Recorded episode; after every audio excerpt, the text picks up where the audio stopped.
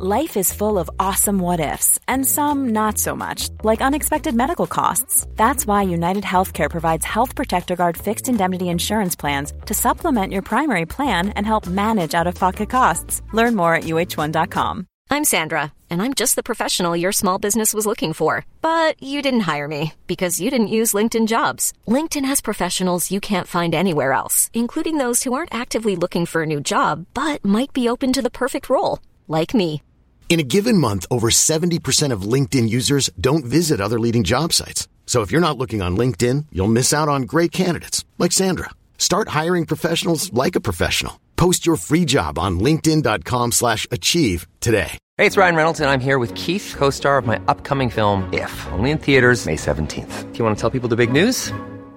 All right, I'll do it. Sign up now and you'll get unlimited for $15 a month and six months of Paramount Plus Essential Plan on us. Mintmobile.com slash switch. Upfront payment of $45 equivalent to $15 per month. Unlimited over 40 gigabytes per month. Face lower speeds. Videos at 480p. Active Mint customers by 531.24 get six months of Paramount Plus Essential Plan. Auto renews after six months. Offer ends May 31st, 2024. Separate Paramount Plus registration required. Terms and conditions apply if rated PG. به جهت اینکه سه تا رشته هلس سیفتی انوایرمنت سلامت ایمنی و محیط زیست. هر سه در واقع یک هدف نزدیک به هم دارن و اونم حفظ سرمایه هاست. به هم نزدیک شدن و در واقع مفهومی رو به نام HSE ایجاد کردن.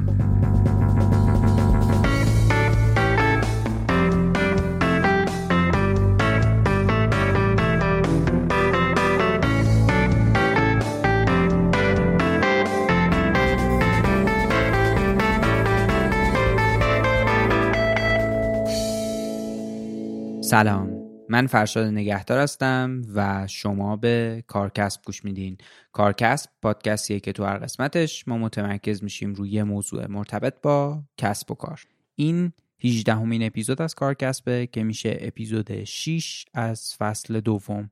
مهمون این قسمت آقای شهرام محمودی هستن. آقای محمودی مدیر HSE هولدینگ مپنان طبق معمول ما اول سراغ داستان مهمونمون میریم بعد متمرکز میشیم روی موضوع HSE از مفهومش میگیم HSE رو از زوایای مختلف بررسی می‌کنیم و به مهمترین نکات و چالش های این موضوع می‌پردازیم.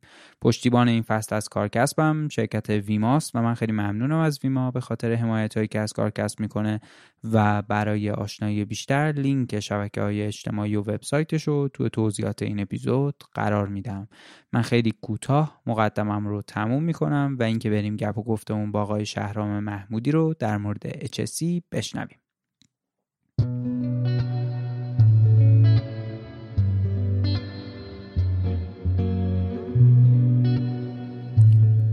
استارتاپ تینکس که اسپانسر این قسمت از کارکسبه کل حرفش یه چیزه. ارسال بسته کسب و کارا با یه قیمت ثابت. هر کسب و کاری که با ارسال کالا به مشتری سر و کار داره از فروشگاه اینترنتی گرفته تا کسب و کارهایی که تو تلگرام و اینستاگرام فعالیت می‌کنن همیشه با مشکلات ارسال کالا روبروان اینکه تو روزای بارونی یا برفی پیک درست گیر نیاد. هزینه ارسال با ترافیک و شرایط جوی متغیر باشه. برخورد با مشتری مطابق استانداردهای کسب و کار شما نباشه. هزینه ارسال از خود کالا گرونتر بشه و موضوعاتی از این دست چیزاییه که خیلی برای کسب و کارها آشناست. تینکست یه استارتاپه که تو حوزه لوجستیک درون شهری فعالیت می‌کنه. بیشتر از سه ساله که تو این حوزه داره با کسب و کارهای کوچیک و بزرگ همکاری می‌کنه. روزانه چندین هزار بسته رو در سطح شهر تهران جابجا می‌کنه و در همین راستا شعار خودشو همراه لوجستیک کسب و کارا قرار داده. توی دو سال گذشته که تمام دنیا درگیر کرونا بوده و فروش آنلاین هم افزایش پیدا کرده اهمیت موضوع ارسال بسته برای کسب و کارا بیشتر شده و تینکست زیرساختی رو فراهم کرده که کسب و کارا بتونن بدون دغدغه این بخش رو برون سپاری کنن. تینکست سفارش های مشتری های شما رو تو همون روز براشون ارسال می‌کنه. تمام سفارش های شما رایگان جمع آوری میشن. امکان پرداخت در محل برای مشتری شما فراهم شده. API در اختیار شما قرار میده. کیف پول اینترنتی داره و از همه مهمتر و بزرگترین مزیت تینکست اینه که قیمت ارسال برای تمام نقاط تهران توی تینکست ثابته. و این موضوع دغدغه های هزینه ارسال رو هم برای شما هم برای مشتریانتون از بین می‌بره. پیشنهاد من اینه که سری به وبسایتشون بزنین و با خدمات این شرکت بیشتر آشنا شین تمام لینک هایی هم که احتیاج دارین به تینکست برسین تو توضیحات این اپیزود هست. tinextco.com t i n e x t c o.com استارتاپ تینکست سلام آقای محمودی عزیز. خیلی خیلی خوش اومدین و اینکه خیلی خوشحالم که در واقع این فرصت فراهم شده که بتونیم که در مورد HSC صحبت کنیم.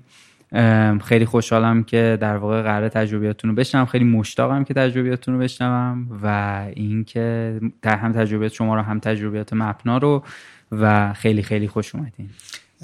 منم سلام خدمت شما و همه شنوندگان. من از شما خوشحالترم که این فرصت بهم داده شد که در موضوعی که علاقمه و به نظرم بسیار بسیار جذابه با هم یه گپ و گفتی داشته باشیم. خیلی هم عالی خیلی ممنون. دقیقا همین جوریه که میگین. و به نظر منم هم موضوع جذابیه هم موضوعیه که شاید یه ذره کمتر بهش بله. پرداخته شده موضوع چسی ما اپیزودامون رو معمولا با داستان مهمونمون شروع می‌کنیم. اینکه در واقع چی شد شما چه مسیری رو طی کردین و چه جوری در جایگاه امروزیتون به عنوان مدیر HSC شرکت مپنا هستین. بله. داستان من از یک جمله که برام آرمان بود شروع میشه. من اسمش رو گذاشتم پشت میله های سبز نمی‌دونم چقدر براتون قابل درکه. در خانواده که من زندگی می‌کردم هیچ ایده ای اون موقع که محصل دبیرستان بودم هیچ ایده ای از یک دانشجو یک استاد دانشگاه و یک فضای دانشگاه برای هیچ کس وجود نداشت. هیچ کس در خانواده ما چه از قبل چه خیلی قبلتر فرصت اینو پیدا نکرده بود که بره تحصیلات در دانشگاه داشته باشه. برای خود من همیشه فکر می‌کردم که شاید یه استاد دانشگاه یه چیزی اضافه تر از بقیه تو بدنش داره. مثلا 6 تا انگشت داره. اینو جدی میگم شاید واقعا قابل درک نباشه. هیچ تصوری برام نبود. و واقعا فکر می‌کنم تو مملکت ما هر شهری یه دانشگاه داره و بنابراین تهران فقط دانشگاه تهران رو داره. هر وقت فرصت می‌شد می‌رفتم میدون انقلاب میله های دانشگاه نرده های دانشگاه تهران سبزه. و من پشت میله های سبز برام خیلی جذاب بود که اونجا چه خبره؟ خب طبیعه که اجازه نمی‌دادن برم تو.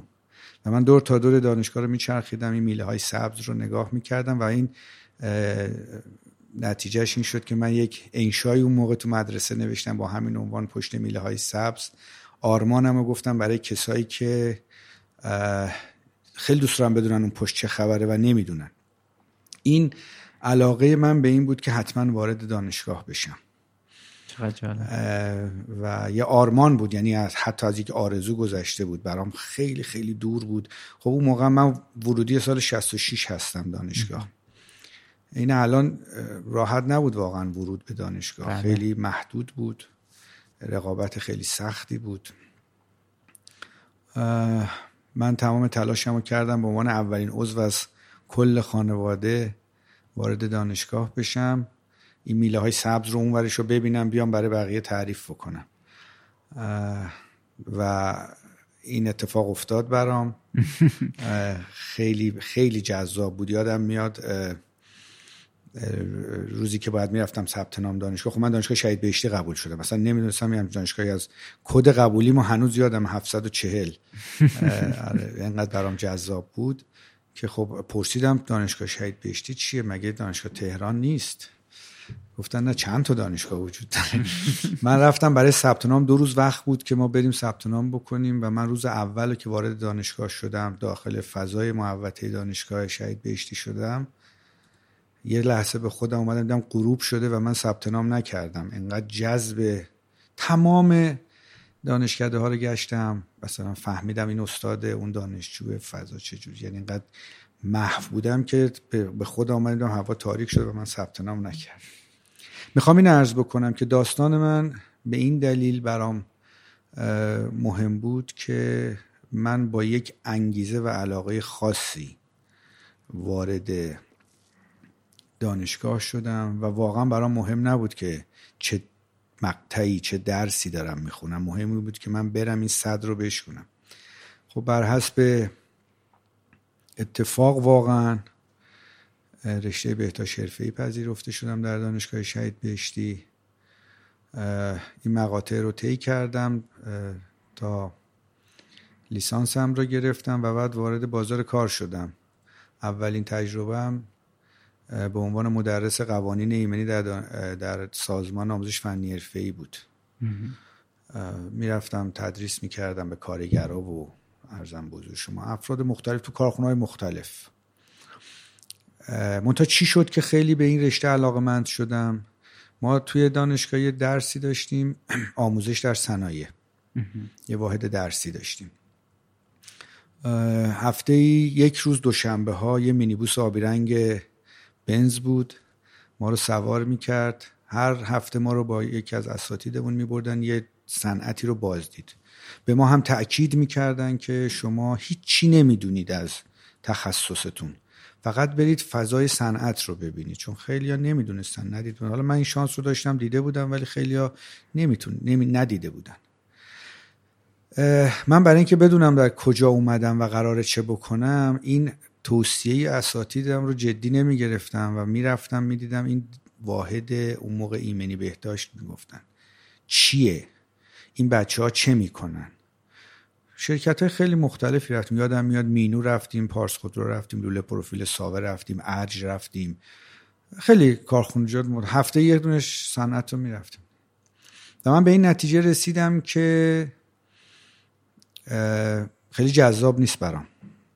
اگه قراره که ده سال دیگه 15 سال دیگه من بشم اینایی که اینجا هستن ترجیح میدم تا جوونم و فرصت دارم برم وارد یک حوزه دیگه بشم. اومدم استاد راهنمام ازشون در واقع خواستم که انصراف بدم.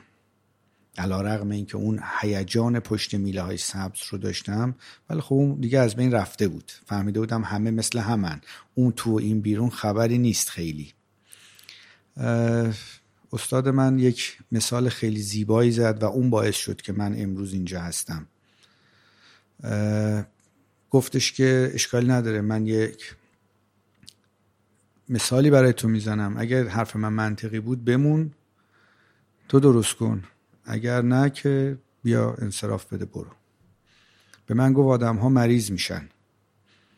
وقتی که دور از جون همه انسان مریض میشه یه چند تا سناریو ممکن اتفاق بیفته. یکی اینکه نره پیش پزشک خود درمانی کنه یا بذاره به مرور زمان خوب شه یا حالا هر اتفاقی بیفته. یا اینکه میره پزشک بدون اینکه معاینش کنه سرش انداخته پایین تا شما حرف می‌زنی نسخه رو میده دستت. میای بیرون نمیپسندی این در واقع روش درمان رو نسخه رو میندازی دور دارو نمی‌گیری. یا میری می... پزشک خیلی خوبه در به در میگردی دارو رو پیدا نمی‌کنی. و خیلی سناریوهای دیگه. تای این قضیه چی اتفاق میفته شما بیمار میمونی. اولی رو خودت نرفتی دومی رو نپسندیدی سومی رو دارو پیدا نکردی و هزار سناریو. آیا می‌تونی بگی علم پزشکی بده؟ شما رفتی دیدی دیگران اون چیزی که تو فکر می‌کنی نیستن. خب تو بهتر باش. این دلیل نمیشه که رشته بهداشت حرفه‌ای حال امروز چسی هم بخشی از بهداشت حرفه‌ای بخشی از چسی رشته بدی است. شما بمون و تو درستش کن اگه می‌تونی. و دیدم راست میگه.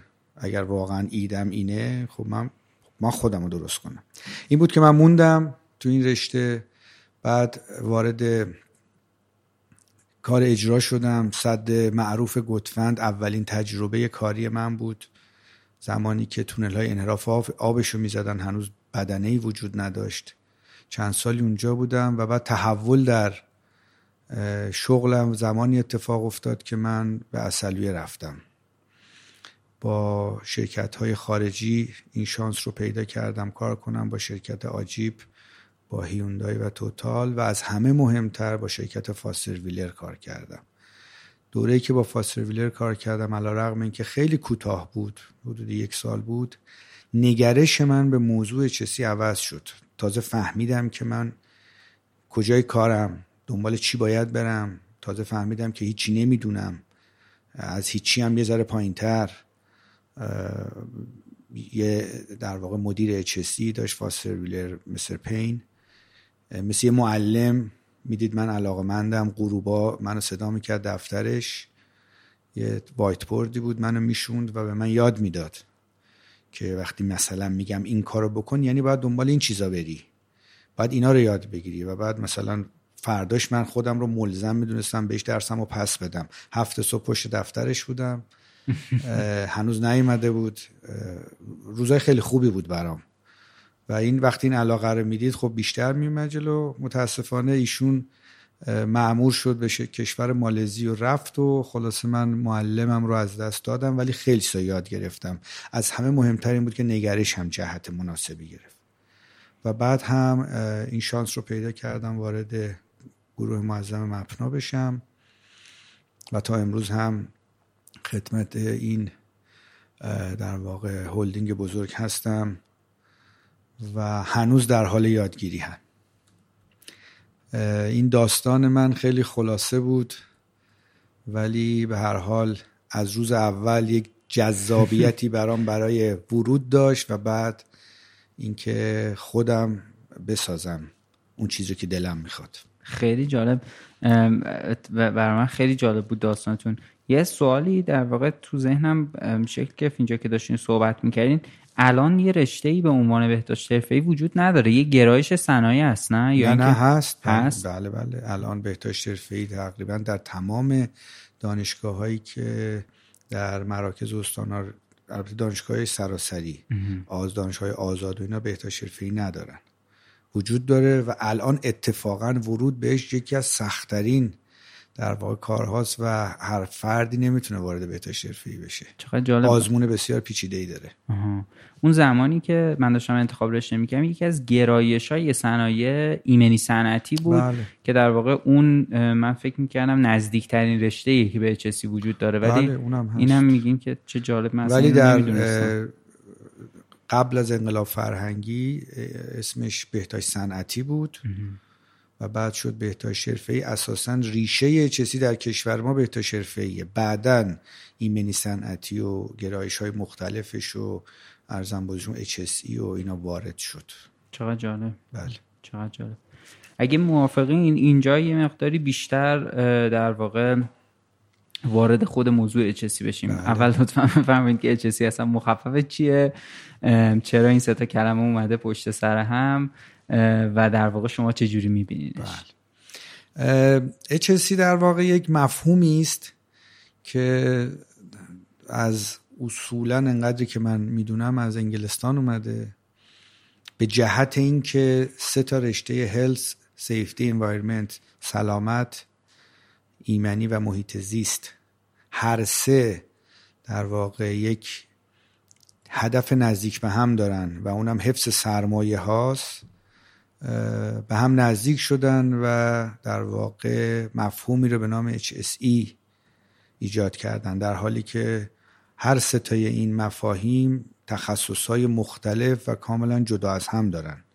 یعنی در همه جای دنیا یا حداقل در بیشتر کشورهای دنیا رشته health سلامت یا hygiene در واقع رشته بهداشت حرفه‌ای را hygiene میگن بهداشت حرفه‌ای جداست و اصلا یه field جداست. safety ایمنی جدا و محیط زیست جدا. ولی چون اینا نگرش های یکسانی دارن و اهدافشون حفظ سرمایه است. اینا به هم نزدیک شدن و شد HSE و این مفهوم در از طریق شرکت هایی که وارد کشور ما شدن به ما داده شد و ما هم دیگه الان عادت کردیم میگیم HSE دیگه براش رشته تحصیلی گذاشتیم. تقریبا یه همچین چیزی وجود نداره به عنوان رشته تحصیلی در دنیا چون اصلا خیلی گسترده میشه. ولی دیگه الان یه رشته تحصیلی شده. اگه بخوام راجع به این مفهوم صحبت بکنم باید یک فرضی رو یا یک مدلی رو تو ذهنتون من در واقع رسم بکنم.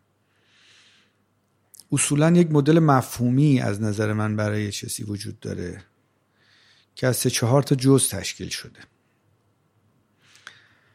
همونجور که عرض کردم مفاهیم سلامت ایمنی و محیط زیست مفاهیمی هستند یا علومی هستند که تمرکزشون رو حفظ سرمایه است. بنابراین یه, هدفی وجود داره که ما در این حوزه به دنبال حفظ اون هستیم. در حوزه چسی این سرمایه ها رو چهار دسته تقسیم می‌کنن. میگن ما سرمایه هامون یا انسانی است یا تجهیزاتی است یا محیطی است که در اون قرار گرفتیم مثل محیط زیست و یا اعتبارمونه. یعنی این چهارتا رو سرمایه تلقی می‌کنن. اما ذات سرمایه وقتی شکل می‌گیره در کنار هم یک پدیده تولید می‌کنه. یه پدیده ای در ذات تولید میشه که اون پدیده تلاشش اینه تمایلش اینه که به این سرمایه ها آسیب بزنه. جدا از اونها هم نیست. یعنی نمیشه اینا رو از هم جدا کرد. حالا میشه اینو باز بله بله. قدیمی ها مثل من شاید یادشون بیاد. یه کبریتی رو قدیم میفروختن. روش نوشته بود کبریت بی خطر. تبریز هم می‌زد. من بچه بودم یادمه. الان هم حتی مدلایی که روش خارجی نوشته مثلا سیفتی مچ هم هست یعنی کبریت بی خطر. کبریت توکلی فکر کنم همچنان روش نوشته من می‌خوام بگم که این مفهوم اصلا جور در نمیاد. نمیشه. ما چیز بی خطر نداریم. اصلا وجود نداره. کبریت چرا بی چرا خطر داره؟ خطرش کجاشه؟ اون قسمتیه که آتیش می‌گیره اون باروت سرشه. اگر اون با کی سیف کی ایمن میشه اون کبریت وقتی که اون باروته نباشه. وقتی باروته نباشه دیگه اون کبریت نیست. بنابراین ذات و ماهیت اشیا تجهیزات انسانها اصلا انسانها به قواعد فیزیک میرن به سمت بینظمی محیط به سمت بینظمی میره. این همون خطر است. و اگر نره اصلا شکل نمی‌گیره. قاعده فیزیک به هم می‌خوره.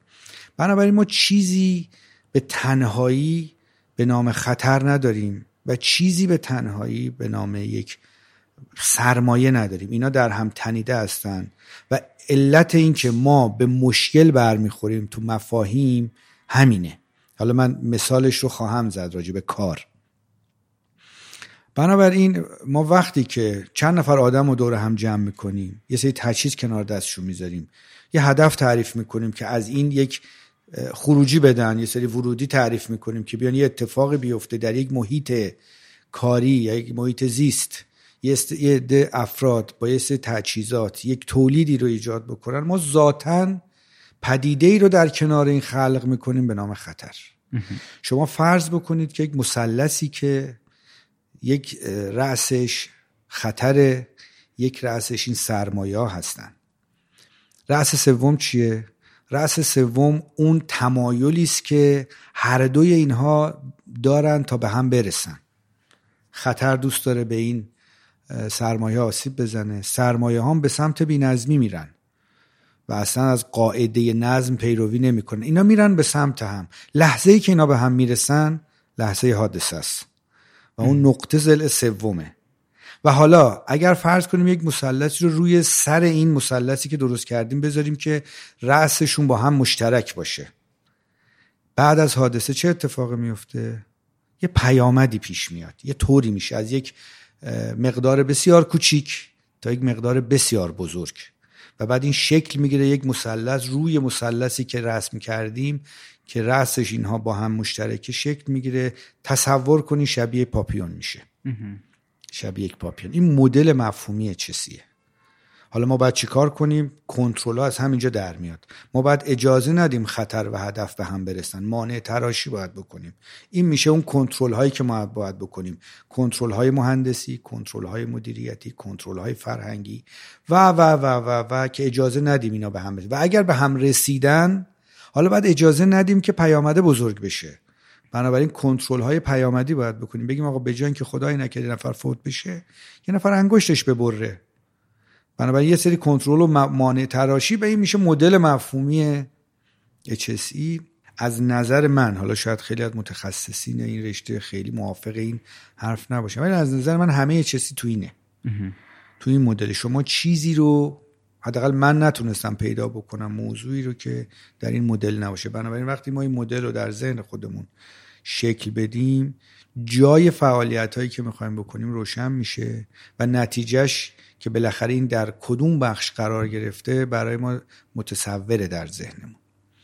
اما نکته بسیار بسیار مهم این مدل که تقریبا در همه جای دنیا حالا باور من این هستش در همه جای دنیا ما توش مشکل داریم و اجازه نمیده این مدل رو تحت کنترل مناسب بگیریم و بعد حوادث شکل پیدا می‌کنه. البته که علل زیادی داره. حادثه بر اثر یک زنجیر از علل اتفاق میفته ولی یکی از مهمتریناش که توی همه جای دنیا محل اختلاف بین متخ... بزرگترین متخصصا یک, مف... یک در واقع بحث بسیار بسیار ساده در عین حال بسیار بسیار پیچیده به نام شناسایی خطره. مشکلی که هم حداقل همکاران من شاید باش بارها برخوردن که ما یک چیزی رو بهش میگیم خطر اما یا واقعا این خطره؟ چون وقتی یک پدیده رو درست شناسایی نکنید نمی‌تونید درست اندازه بگیرید. وقتی درست اندازه نگیرید درست کنترل نمی‌کنید بنابراین سرمایه هاتون رو هدر می‌دید آسیب هم می‌بینید. و علت این که ما خیلی و این مفهوم مدیریت ریسکه. و علت این که ما خیلی وقتا موفق نیستیم اینه که در شناسایی اون خطره موفق نبودیم. تعریف خطر ساده ترین تعریف روی زمینه به نظر من. میگه هر چیزی که پتانسیل آسیب داشته باشد. اما هر چیزی که پتانسیل آسیب داشته باشد به این راحتی قابل شناسایی نیست.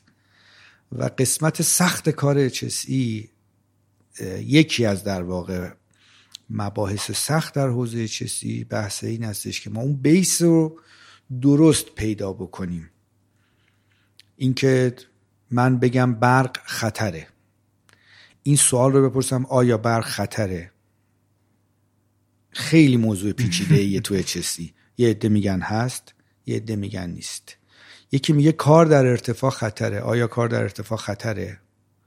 همه اینها در تعریف می گنجه هر چیزی که پتانسیل آسیب داشته باشه. اما شروط دیگری هم برای خطر وجود داره که این بحث مدیریت ریسک. یکی از دقدقه های و چالش های ما در دنیا و البته بسیار بسیار بزرگ در کشور ما این موضوعه. که ما به اندازه کافی روی موضوع خطرات و شناساییشون مهارت نداریم. دانش داریم ما.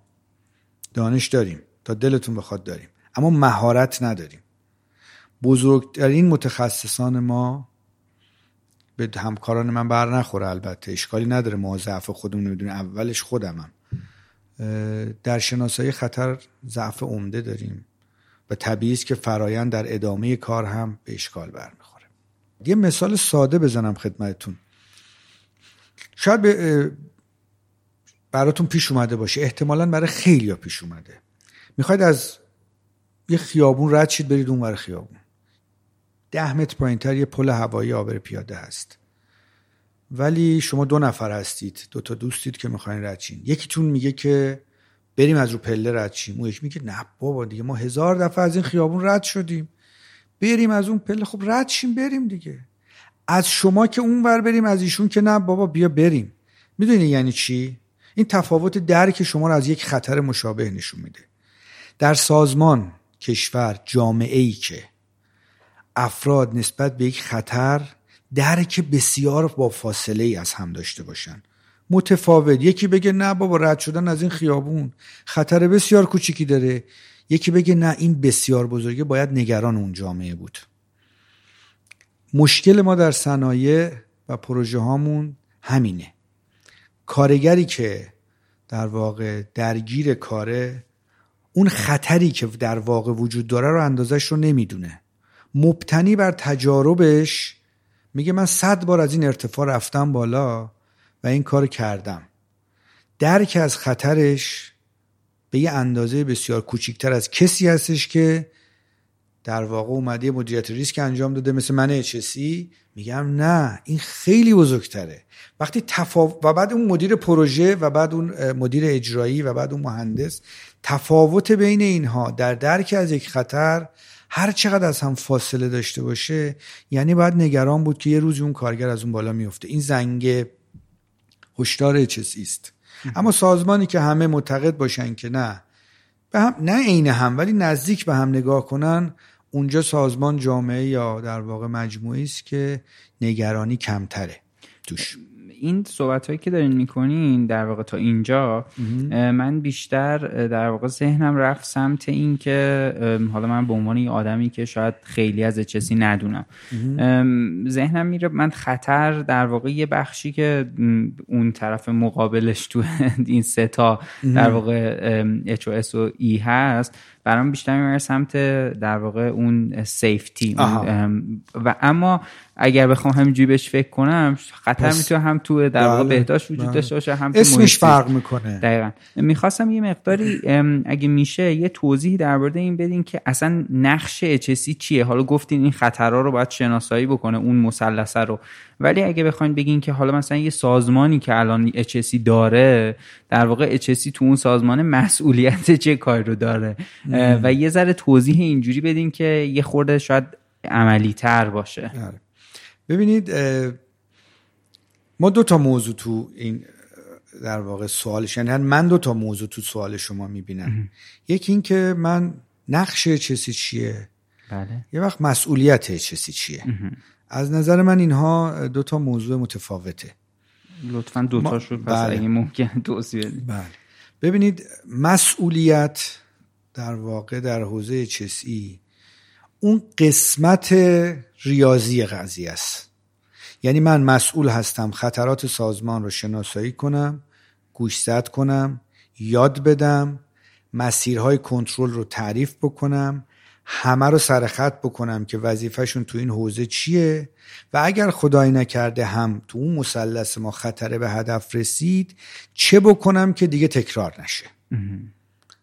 بنابراین یک موضع دوگانه پیشگیرانه و اصلاحی مسئولیت من در سازمانه و البته از همه مهمتر در کنار این مسئولیت باید به همه یاد بدم که این به تنهایی امکان پذیر نیست.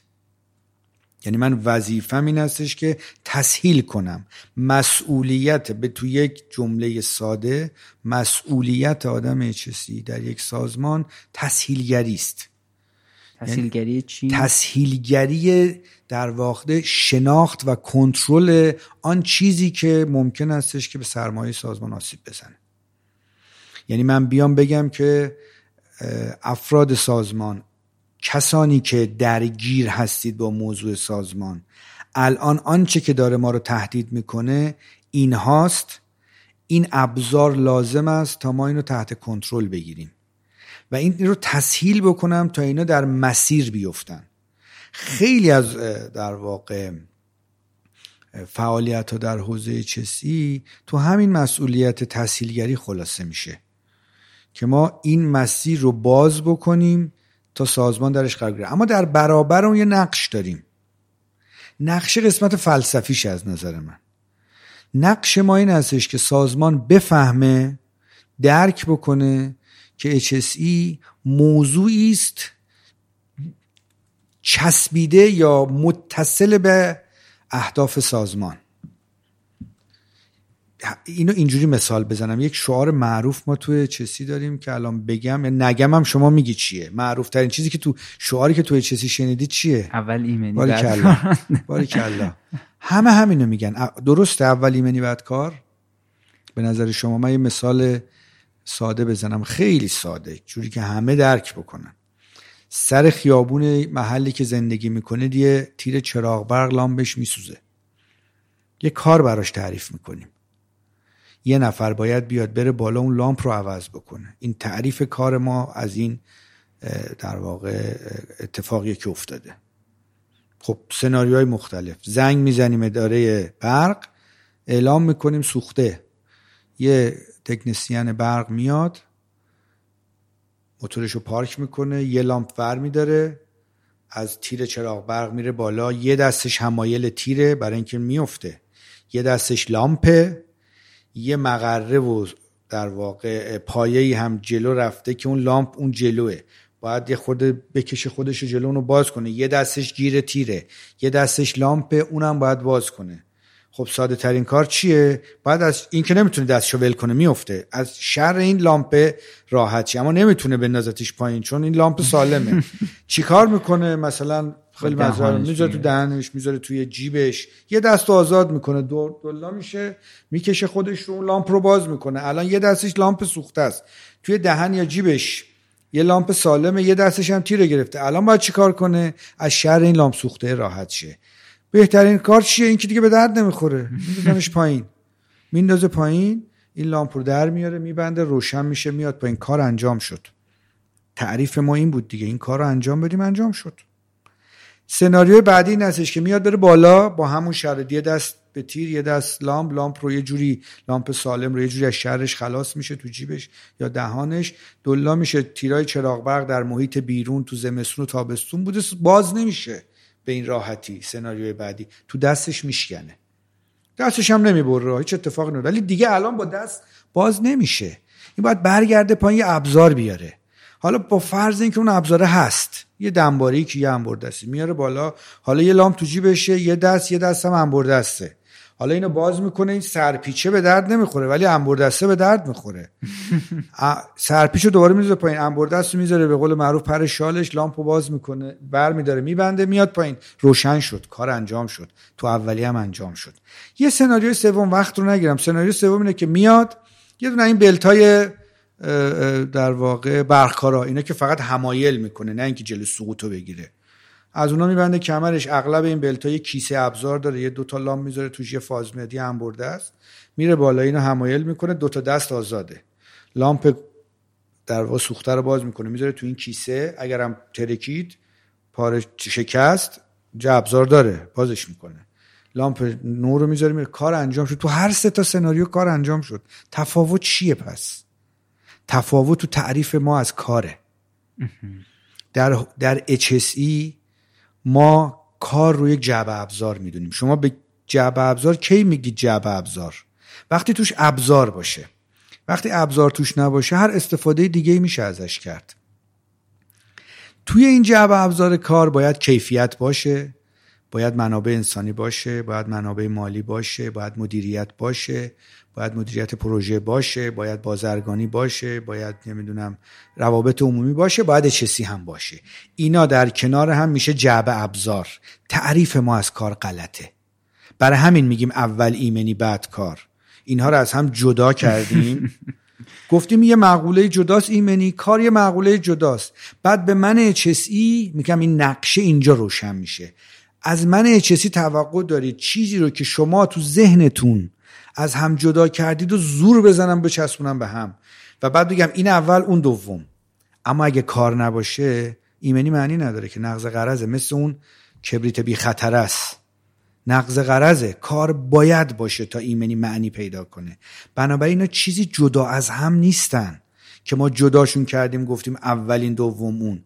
شاید به عنوان یک شعار که بخوایم اهمیت ایمنی رو در شعار فقط بگیم شاید بشه قبولش کرد. ولی واقعا در عمل هم چیزی غیر ممکنه. غیر ممکنه. من اول عرایزم عرض کردم. ما وقتی یک مجموعه کنار هم می‌ذاریم برای اینکه یک فرایندی اتفاق بیفته که خروجی بده اون پدیده خطر شکل می‌گیره. نمیشه جداش کرد. بنابراین ایمنی هم از کار جدا نیست. تعریف ما از کار غلطه. اون سناریو اول اون آقای برخکار یه روزی از اون بالا میفته پایین. سناریو دومه زمان اطلاف میشه. میره پایین اصلا فازمتری وجود نداره. انبردستی وجود نداره. میره. معلوم نیست دوره برگرده یا نه. ممکنه دستش ببره. ممکنه اون لامپی که انداخت پایین شکست دست یه بچه رو ببره. اون بچه رو کزاز بگیره. ممکنه یک لاستیک ماشین پنچر کنه. اینا همه اطلافه. بنابراین کاری که توش بتونیم ما با کمترین اطلاف بالاترین در واقع راندمان رو بگیریم به اون میگن کار. به اون میگن کار. بنابراین سناریوی اول سناریوی دوم کار نیست. کار انجام شده اما کار نیست. برای اینکه یه روزی صداش در میاد. همین همینطور که ما داریم می‌بینیم. ما از یک پلنت سالها استفاده می‌کنیم یه دفعه آتیش می‌گیره. همه چی میره. همه چی از بین میره. پلاسکو از بین رفت. از بین رفت برای همین. برای اینکه ما ایمنی رو از کار جدا کردیم. گفتیم پلاسکو باید کار کنه باید کار بکنه پتروشیمی باید کار بکنه نیروگاه باید کار بکنه. بله باید کار کنه. این که شکی توش نیست. اما در دل این کار یه چیزایی وجود داره. یکیش ایمنیه. نباشه یه روزی از دست میدیش. و ما از دست دادیم. ما انواع اقسام این حوادث رو داریم میدیم. به خاطر این مفهوم این فلسفه درک ما از موضوع از تعریف کار تعریف درست نیست. بنابراین نقشه آدم چسی مسئولیتش رو عرض کردم نقش آدم چسی اینه که در سازمان بتواند تعریف درستی از کار جاری کنه. خیلی جالب خیلی جالب. یه حالا این در واقع این این که برای خودم واقعا جالب بود این در واقع تعریفی که کردین ازش یه اتفاقی که توی این چند سال اخیر افتاده توی چند سال منظورم دو سالیه که خیلی ها معتقدم باید از تقویم حذفش کنیم به خاطر مسئله کرونا اینه بله. که این در واقع مفهوم ایمنی قبلا خیلی بولد بود واقعا تو یعنی حالا نمی‌دونم چقدر ولی تو یه سری صنایعی که بله. یه ذره بلوغ بالاتری بله. داشتن بولد بود یعنی خیلی بله. توجه بهش می‌کرد. مسئله بهداشت شاید یه ذره تو حاشیه تر بود بیشتر نسبت به مسئله ایمنی. ولی یه دفعه این دو سال پیش کرونا باعث شد که یه دفعه خیلی مسئله بهداشت هم بولد شه. خواستم بدونم که این این رو چجوری می‌بینید؟ اول توضیح بدم که چرا در واقع تو حاشیه بود موضوع سلامت. برای اینکه ما چیزی رو مهم تلقی می‌کنیم که پیامدش رو همون لحظه ببینیم. یه نفر از ارتفاع میفته پاش میشکنه. می‌بینیم چه شد. اما یه نفری که در محیط کار دچار بیماری سیلیکوزیس میشه ما پیامدش رو نمی‌بینیم. اون بازنشست میشه میره. چند سال بعد در اثر آرزه سیلیکوزیس فوت. Hey, it's Danny Pellegrino from Everything Iconic. Ready to upgrade your style game without blowing your budget? Check out Quince. They've got all the good stuff, shirts and polos, activewear and fine leather goods, all at 50 to 80% less than other high-end brands. And the best part? They're all about safe, ethical, and responsible manufacturing. Get that luxury vibe without the luxury price tag. Hit up quince.com slash upgrade for free shipping and 365 day returns on your next order. That's quince.com slash upgrade. Ever catch yourself eating the same flavorless dinner three days in a row? Dreaming of something better? Well, HelloFresh is your guilt free dream come true, baby. It's me, Gigi Palmer. Let's wake up those taste buds with hot, juicy pecan crusted chicken or garlic butter shrimp scampi. Mm. Hello Fresh. Stop dreaming of all the delicious possibilities and dig in at HelloFresh.com. Let's get this dinner party started.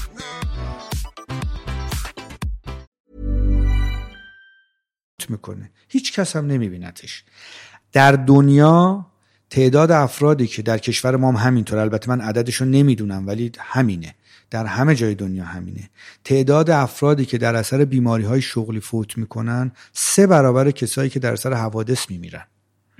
یعنی ما آسیب بیشتری می‌بینیم اما متوجه نمیشیم.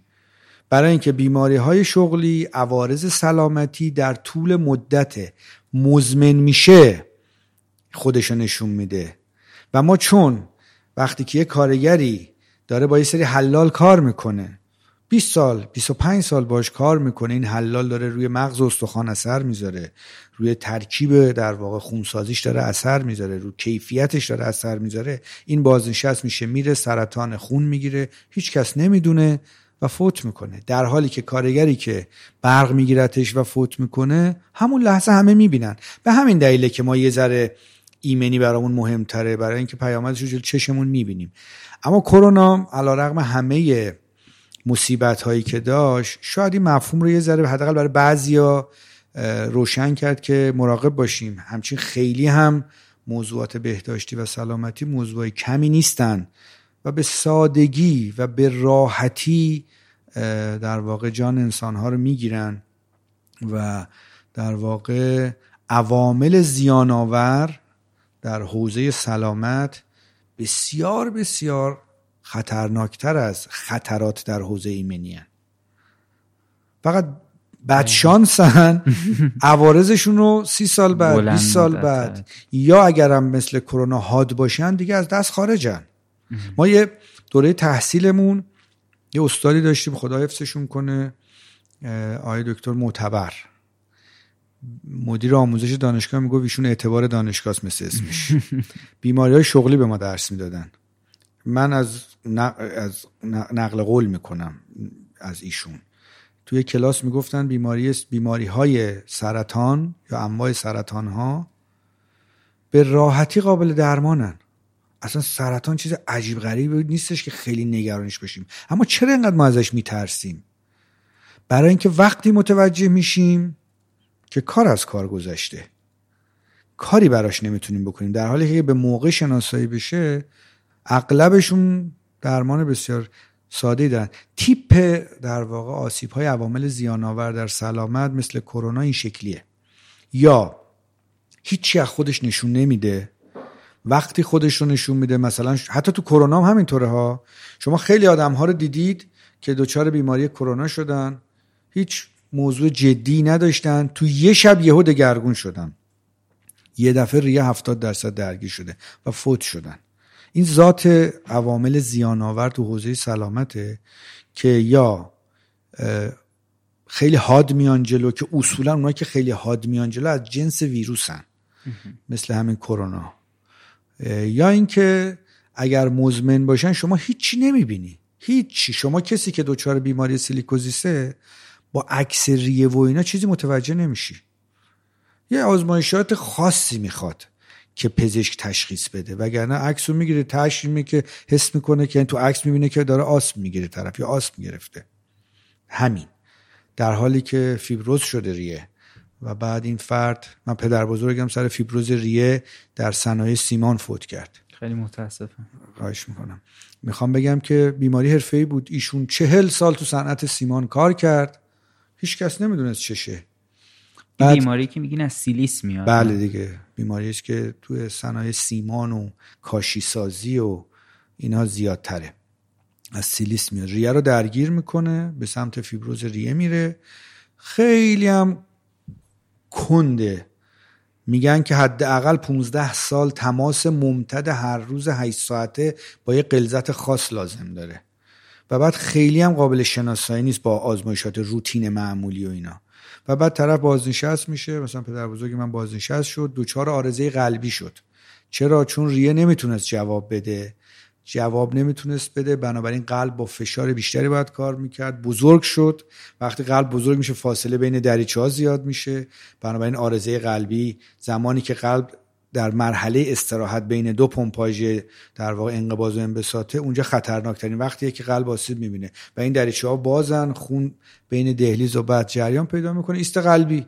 اما اشکال از اون بیماری شغلیه از اون سیلیکوزه است که ما نبینیم داستان کرونا و بحثای بهداشتی هم همینه.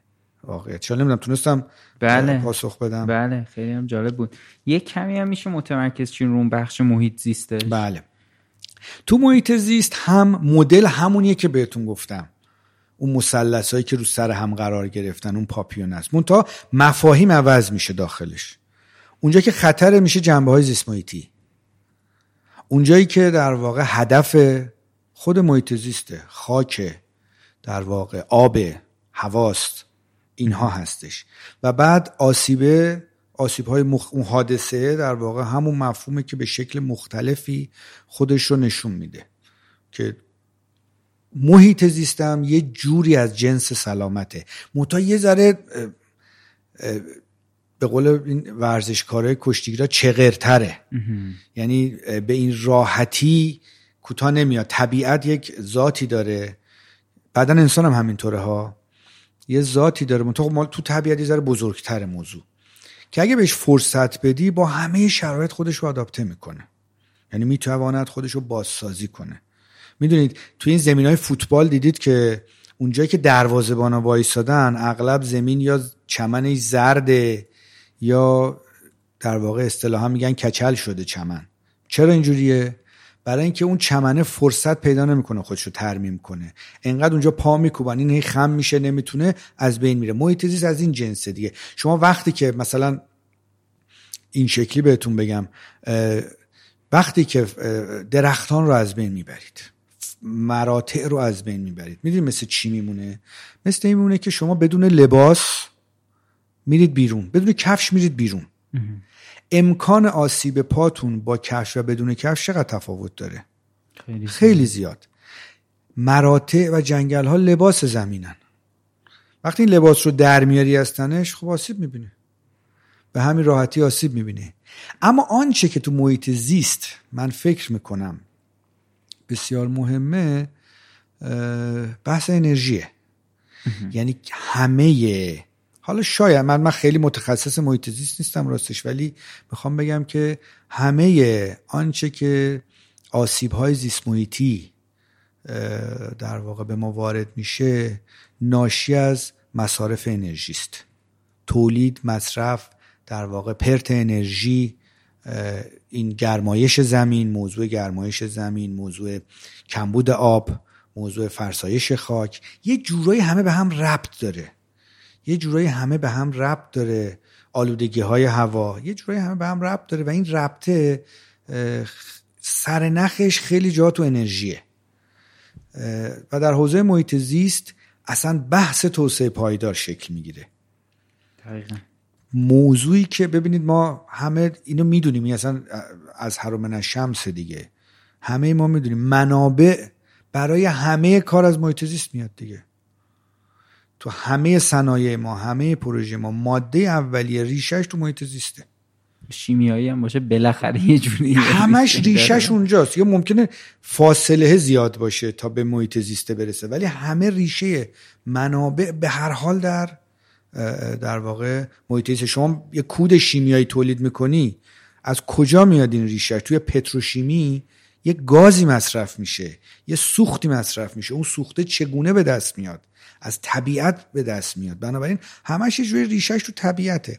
بنابراین ما وقتی منابعمون رو داریم مصرف می‌کنیم برای اینکه توسعه پیدا بکنیم این توسعه تا یه حدیه. توی اقتصاد یه اصلی وجود داره و اونم محدودیته. میگن منابع محدود است. در محیط زیست هم همینه دیگه. اون موقع بحث توسعه پایدار پیش میاد. میگن آقا توسعه به زمانی در واقع ارزشمنده. که پایدار باشه. پایدار بودن یعنی اینکه از گرفتن منابع از محیط زیست منجر به این نباشد که فقط یک مصرف کننده ما باشیم. ما باید یه چیزی رو هم به محیط زیست برگردونیم جایگزین کنیم. و این توسعه پایدار هستش که امروز تو دنیا خیلی از شرکت های بزرگ اصلا حوزه اچسی شون داره میره به سمت حوزه توسعه پایدار. یعنی یک بخشی میشه از بخش توسعه پایدار که حتی بحث های اخلاق اقتصاد اخلاق ارزم بزرگ شما بحث های امنیت همه زیر نظر زیر حوزه در واقع این توسعه پایدار هستش. تو بحث محیط زیست موضوع خیلی حادتره. خیلی حادتره برای اینکه عوارضش بسیار بسیار گسترده است. شما وقتی مدیریت ریسک رو در حوزه سیفتی انجام میدی اگر همون رو بری در جنبه های زیست انجام بدی پیامدها به شدت میره بالا. درک آدم ها تغییر می‌کنه ها. شما همون آدمی که اون کارگری که وقتی داره از یه تیر چراغ برق میره بالا از یه داربست میره بالا به شکل نایمن بهش میگی نکن میگه خطری نداره همون کارگر اگر زلزله بیاد به شدت وحشت می‌کنه. برای اینکه درکش از پیامدهای طبیعی بسیار بالاتره و این اثرات به همین ترتیب بزرگتره. بنابراین اگر بخوایم ارزش و اهمیت رو بین اچ و بذاریم از بود پیامدی محیط زیست بسیار موضوع در واقع ویژه است که می‌تونه نبودش و آسیبش حتی موضوعات سلامتی. شما محیط زیست هوا آلوده باشه اثرش روی سلامت آدم هاست. ولی کسی که فرض بفرمایید که کرونا می‌گیره من حداقل ارتباطی بین کرونا و آلودگی هوا یا فرسایش خاک حداقل توش پیدا نمی‌کنم. ولی فرسایش خاک آلودگی هوا کمبود آب موضوع سلامتی رو داره موضوع ایمنی رو داره جنبه های روانی داره. این اون خیلی خاصتره. دقیقا. و اصلا بحث توسعه پایدار علا رقم که در سلامت و ایمنی هم هست اما ریشش در محیط زیسته. دقیقا. فکر می‌کنم که حالا برگردم به صحبت خودتون اونجایی که در واقع موضوع محیط زیست یه مقداری هم در واقع پیامدای تخریب محیط زیست هم باز بلند مدت تر اتفاق بله میفته از سلامت هم حتی ممکنه از کردم یه مدت خورده محیط زیست مقاوم تره. یه خورده قوی تر از آدم هاست. واکنشش رو به این راحتی نشون نمیده. ولی اگر عصبانی شد یه کار تمومه. دقیقا. شاید این یکی از دلایلی که کمتر هم بهش توجه میشه اینه که داره آره، حوصله به آره، خرج میده. حوصله به خرج آره، میده. طبیعت داره در برابر ما حوصله به خرج میده و ما باید بترسیم از وقتی که این صبرش تموم شه. دقیقا. خیلی هم عالی. اگر که در واقع تو موضوع HSC به نظرتون موضوع دیگه ای هست لطفا بفرمایید. من قبل از اینکه برم روی مهمترین مسئله که فکر می‌کنید. شاید یه نکته ای که اصولا ذهن من رو درگیر می‌کنه در حوزه HSC که باعث میشه ما یه خورده تو این زمینه موفق نباشیم علاوه بر بحث فنی و فلسفی که عرض کردم خدمتون یه برداشت یا یک تفاوت بین ایدئالگرایی و واقعیتگراییه. ماها همیشه در واقع اشکالمون این هستش که اگر بخوام خیلی ساده بگم خدمتتون واقع گرایانه به موضوع چیزی نگاه نمی کنیم. اما توقع ایدئال گرایانه داریم ازش. ببینید ما وقتی که دید خوبی نداریم. من دارم تو خیابون راه میرم چشمم ضعیفه. یه اصولی رو باید قبلش رعایت کنم تا انتظار داشته باشم که بتونم در خیابون درست راه برم. می‌دونید یک واقعیت هایی رو باید اجرا بکنم تا بتونم به نتیجه برسم. ما در HSC خیلی واقع گرایانه در کشورمون به موضوع نگاه نمی کنیم اما انتظار بسیار ایدئال گرایانه داریم. به همین دلیل هم هستش که ما هیچ وقت نتونستیم توازنی بین کار و HSC برقرار بکنیم. و نتیجهش این شده که اینها رو از هم جدا کردیم. نتونستیم همگنشون بکنیم. گفتیم خب پس اون یه چیز دیگه است این یه چیز دیگه است. به چه نه یعنی این اه، مفهومش چگونه است؟ ببینید ما هیچ وقت فکر نکردیم که واقعا یعنی ایدئال گراییشو بذاریم که واقع گرایانه شد. هیچ وقت فکر نکردیم آیا ما به چقدر از ایمنی های چسی میگیم خوب؟ به کجا برسیم خوبه؟ به این هیچ وقت فکر نکردیم. همیشه بر اساس آن چیزی که تو ذهنمون بوده قضاوت کردیم. ولی هیچ وقت نشستیم براش یک مقیاس و یک معیاری در بیاریم که مبتنی بر یک اصولی باشد که بگیم اینجا خوبه. ما هیچ وقت نیومدیم یک حادثه رو اتفاق افتاده دیگه. خب اصول چسی میگه وقتی اتفاق افتاد شما وارد فازی میشید که باید کاری بکنید که دیگه اتفاق نیفته. من خودم حالا شاید خیلی همکاران من این حرف منو قبول نکنن خیلی هم بعدشون بیاد از این جمله من. ولی من میگم آقا حادثه اشکالی نداره. حالا بعدیه ها اون چیزی که اشکال داره تکرارشه. می‌دونید شاید جمله دوم من جمله اولم روی خورده تعدیل بکنه. حتما حادثه اشکال داره. ولی می‌خوام بگم که از اون بدتر تکرارشه.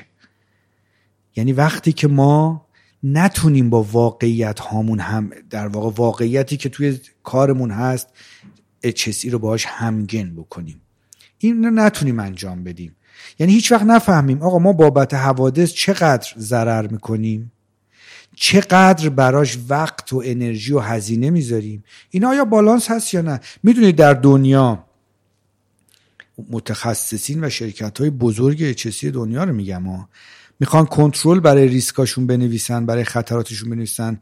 اولین فاکتوری که بهش یعنی تاثیر داره در انتخاب در واقع کنترلشون چیه؟ اقتصاده پوله.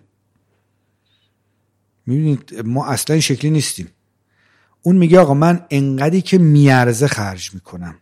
یه کاست بنفیت می‌کنه یه سود هزینه می‌کنه. میگه آقا من یه مدل هست دیگه. میگه آقا ما هر چقدر تئوریش اینه. ما هر چقدر هزینه بکنیم برای HSC انتظار داریم ریسکامون بیاد پایین. هر چقدر نکنیم انتظار داریم ریسکمون بره بالا. این دوتا منحنی یه جا همدیگر قطع می‌کنه. این شکلی میاد در واقع دوتا منحنی میاد همدیگر یه جا قطع می‌کنه. یکی از یه سر یکی از یه سر دیگه. اون نقطه ای که قطع می‌کنن همدیگر نقطه اپتیمومه نقطه بهینه است که میگه آقا تا اینجا. و بعد می‌دونید که تو استراتژی های کنترل در مدیریت ریسک ما دو تا استراتژی داریم. یکی بهش میگیم کنترل ضایعات یکی بهش میگیم استراتژی اقتصادی. کنترل ضایعات دو تا در واقع اولویت داره. حذف خطر کاهش خطر اونور اقتصادی نگهداشت خطر و انتقال خطره. در دنیا بین این چهار تا اولویت میگن مهمترین بهترین اقتصادی ترین و دقیق ترین اولویت نگهداشت خطره. یعنی بری خطر رو تا یه حدی بپذیری نگه داری بیشتر از اون نری جلو. ما اون رو نمیپذیریم میگیم نه آقا یعنی چی؟ ما تو چسی اصولا میریم تو ایران تو کشور خودمون میریم به سمت استراتژی کنترل زایات یعنی میگیم یا خطر رو باید حذف کرد که نمیشه. نمیشه مجبورم کلمه انگلیسی رو بگم چون معادلش نمی‌دونم چی میشه. ما اصطلاحی داریم به نام اوایدنس توی در واقع یعنی پرهیز. پرهیز درست میگم؟ بله. اجتناب. اجتناب. اجتناب بکنیم. می‌دونین یعنی چی؟ وقتی من میگم از یک خطر باید پرهیز کنم یا اجتناب بکنم معنیش اینه که من از خطر سقوط هواپیما میترسم سوار هواپیما نمیشم. این مفهوم اجتنابه. اگر می‌خواین خطر رو حذف بکنید اصطلاحا باز مجبورم انگلیسی بگم ما الیمینیشن باید بکنیم نه باید اوید کنیم. در حالی که ما نگرشمون اویده یعنی اجتنابه ولی میریم یه کار دیگه می‌کنیم. یه کار دیگه می‌کنیم. این اتفاقی بود که تو کرونا خیلی مشهود افتاد بله دیگه. بله. خیلی مشهود افتاد.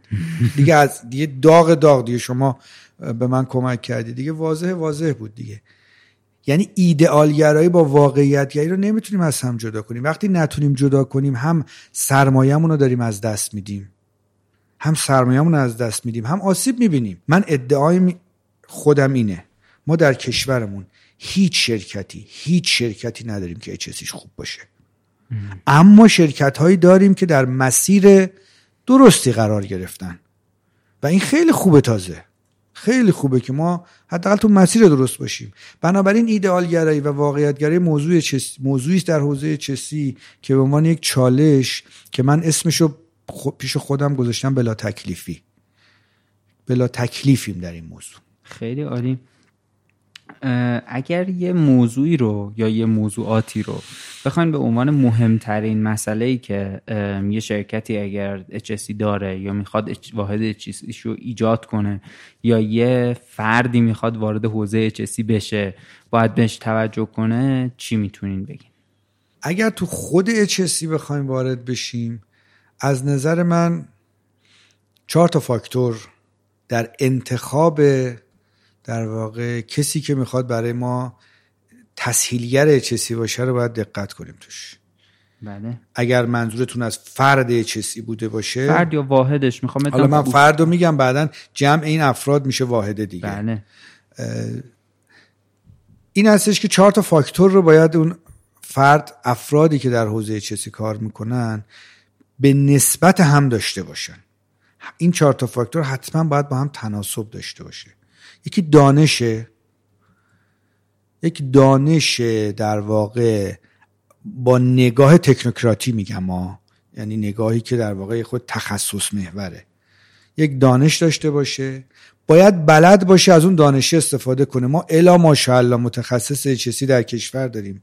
بسیار دانشمند. بسیار دانشمند.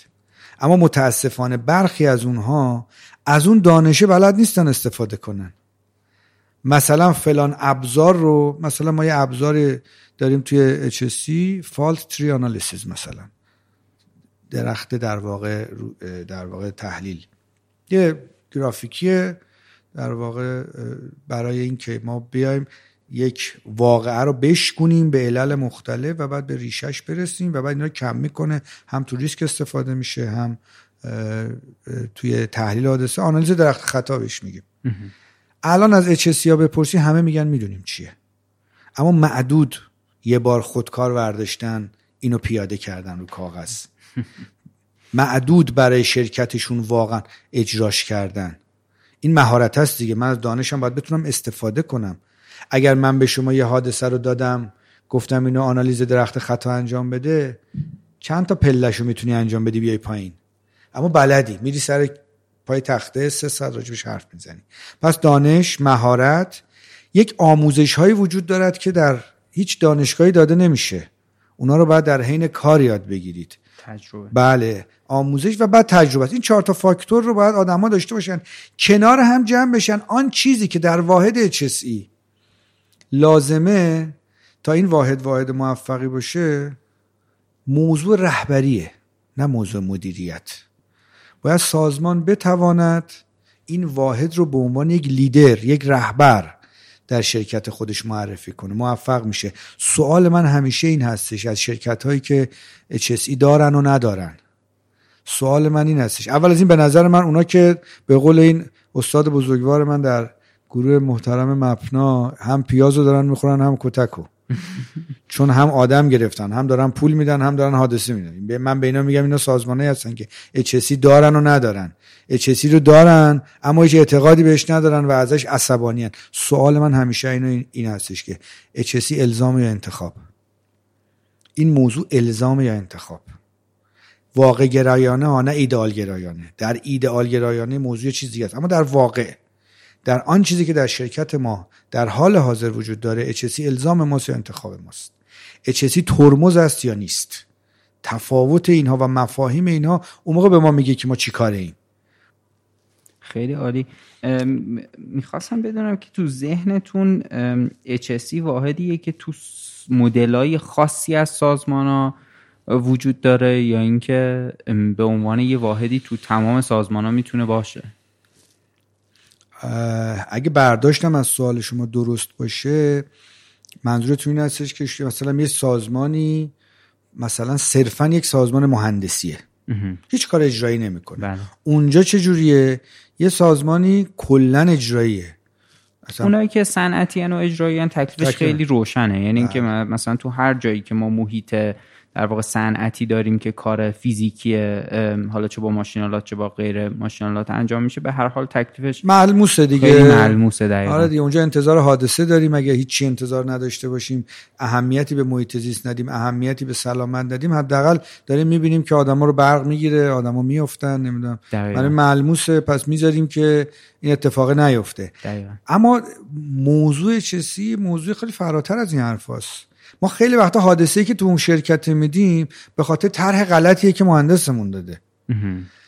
برای اینکه یک سری اصول رو ذاتا همینجوریه ها یعنی ایشون اون مهندس طراح عمدن این کارو نمی‌کنه.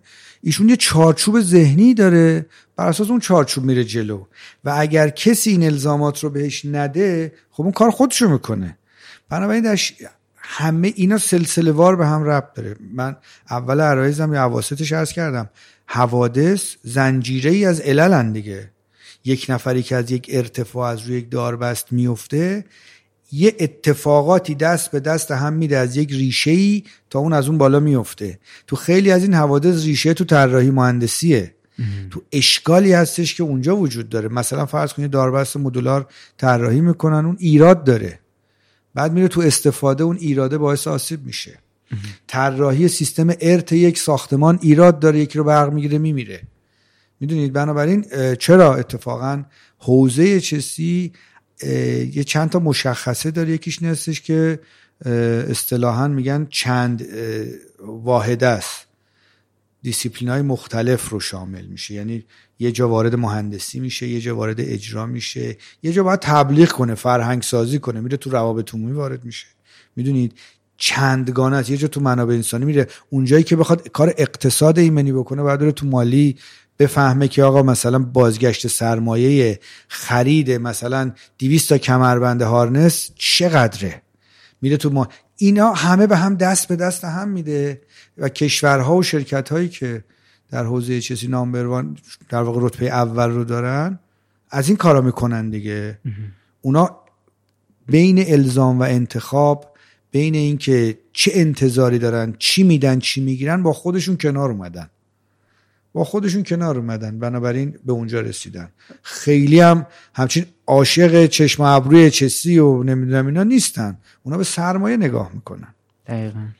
دقیقا داشتم به حالا داشتین صحبت می‌کردین داشتم فکر می‌کردم که دقیقا ممکنه که شرکت های مختلف و بخش های مختلفش مثلا کار داشته باشن مثلا یه شرکتی مثل اسنپ احتمالا به خاطر مثلا حجم خودرویی که تو خیابون داره بله. بیشتر درگیر اون بحش بله. احتمالا محیط زیستیشه تا بله. البته حادثه حتما برای راننده ها وجود داره بله. دقیقا حادثه های ترافیکی و احتمالا با مدل کسب و کار خودشون بله.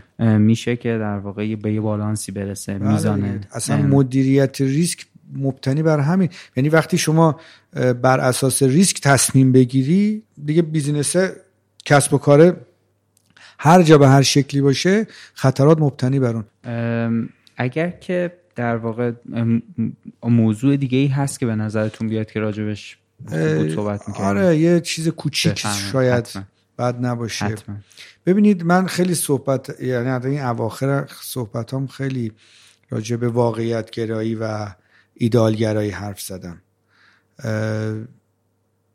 اگر بخوایم اول از این من فکر کنم شانس موفقیت تو حوزه چیزی در کشورهای در حال توسعه و یا باور فرهنگی مثل ما انجام کارهای کوچیک و ساده است.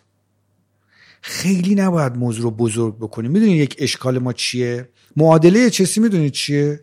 از نظر من معادله چسی دو ضرب در دو برابر با چهاره. اما چرا حل نمیشه این دو دو تا چهار تاه پس چرا ما برای یه همچین معادله ساده ای انقدر گیر و گور داریم؟ این همه مثلا چه می‌دونم من یادم نمیاد. از وقتی یادم میاد ما در حوادث جاده ای رتبه اول در دنیا داریم. حالا دقیقاً. دلایلش رو می‌دونم چیه ها ولی داریم دیگه. داریم هی آسیب می‌بینیم. چرا این معادله دو دو تا چهار تا رو نمی‌تونیم حل کنیم؟ توی صنعت به همین ترتیب. توی حوادث شهری به همین ترتیب. توی حوادث خانگی به همین ترتیب. اینا رو جمع بکنید. اعداد عجیب غریبی میشه. عجیب غریبا. یعنی مثلا چند نفر تو پارک های ما برق می‌گیره میمیرن. چند نفر تو خونه ها برق می‌گیره فوت می‌کنن. چند نفر تو صنایع برق می‌گیره فوت می‌کنن. می‌دونید؟ اینا رو بذاریم کنار هم اعداد عجیب غریبی میشه. خب چرا ما این معادله دو دو تا چهار تا؟ مثلا فرض بفرمایید میگن یکی از میگن. حالا من خیلی متخصص برق نیستم ولی میگن که یکی از راههایی که مثلا می‌تواند خطر برق رو به شدت کاهش بده این هستش که شما یکی از کارها تو مسیر یک فیوز حفاظ جان بذاری. میگن این ریسک رو به شدت میاره پایین. چند این قیمت این فیوز 100 هزار تومن 500 هزار تومن ولی یک سرمایه رو نجات میده. نصبش چی؟ کار دو دقیقه است. پس معادله دو دو تا چهار تاست که تو این تیکش حداقل. چرا حل نمیشه؟ برای اینکه ما اصولا یاد گرفتیم اگر نخواهیم کاری رو انجام بدیم اون کار رو انقدر پیچیده و بزرگ می‌کنیم. مع- معادله دو ضرب در دو مساوی با چهار یک انتگرال دوگانه نمی‌دونم پیچیده می‌گیریم بعد میشینیم بهش زل می‌زنیم میگیم حل نمیشه که. یه خاطره تعریف بکنم. یه ذره. برای خودم هم جذاب همیشه این خاطره. ما مدرسه که می‌رفتیم دبیرستان. عرض کردم شرایطم چگونه بود بله. دیگه. بعد خب من این هم بگم که من بچه جنوب تهران هستم. من در شهر ری به دنیا اومدم سی چل چل چل پنج سالم اونجا زندگی می‌کردم. بنابراین دوران جوانی نوجوانی کودکی حتی بعد از اون هم در شهر ری بوده. خب یه خود محدودیت های منابع و اینا اونجا بیشتر بود. خب پدر من یه کارگر نساجی بود. خیلی نمی‌دونم همه چی در اختیارمون نبود. به همین ترتیب مدارسمون هم امکانات کمتری داشت. خب ما مثلا فرض بفرمایید که سوم دبیرستان بودیم اگر اشتباه نکنم. منم تو اون فضای پشت میله های سبز به شدت گرفتار بودم. یه معلم ریاضی داشتیم. امیدوارم زنده باشن و سلامت. ما به ایشون اصرار می‌کردیم که آقا اگه ممکنه حالا شما درس به ما میدی. گاه گاهی لای این در یه دونه تست هم به ما بگو. ما یاد بگیریم تست بزنیم. واقعا نمی‌دونستیم. اون موقع نه از این مؤسسه های کنکور و اینا اصلا وجود نداشت. اصلا نمی‌دونستیم تست یعنی چی؟ حداقل ما که نمی‌دونستیم. بهش میگم این لالوا که داری به ما درس میدی ایشون به ما گفتش که آقا شما درس خودتون رو نمی‌خونید. تست می‌خواین چیکار بعد یه مثالی هم می‌زد. میگه آقا مملکت که ما همش مهندس و دکتر نمیشه که. مملکت بالاخره کارگر می‌خواد نمی‌دونم راننده می‌خواد. یه کسایی که کار آزاد بکنن حاجی بازاری می‌خواد پولدارم باشه اصلا. اینا رو می‌خواد بنابراین شماها هر کدومتون یکی از اینا میشین. زیاد خودتون درگیر نکنید.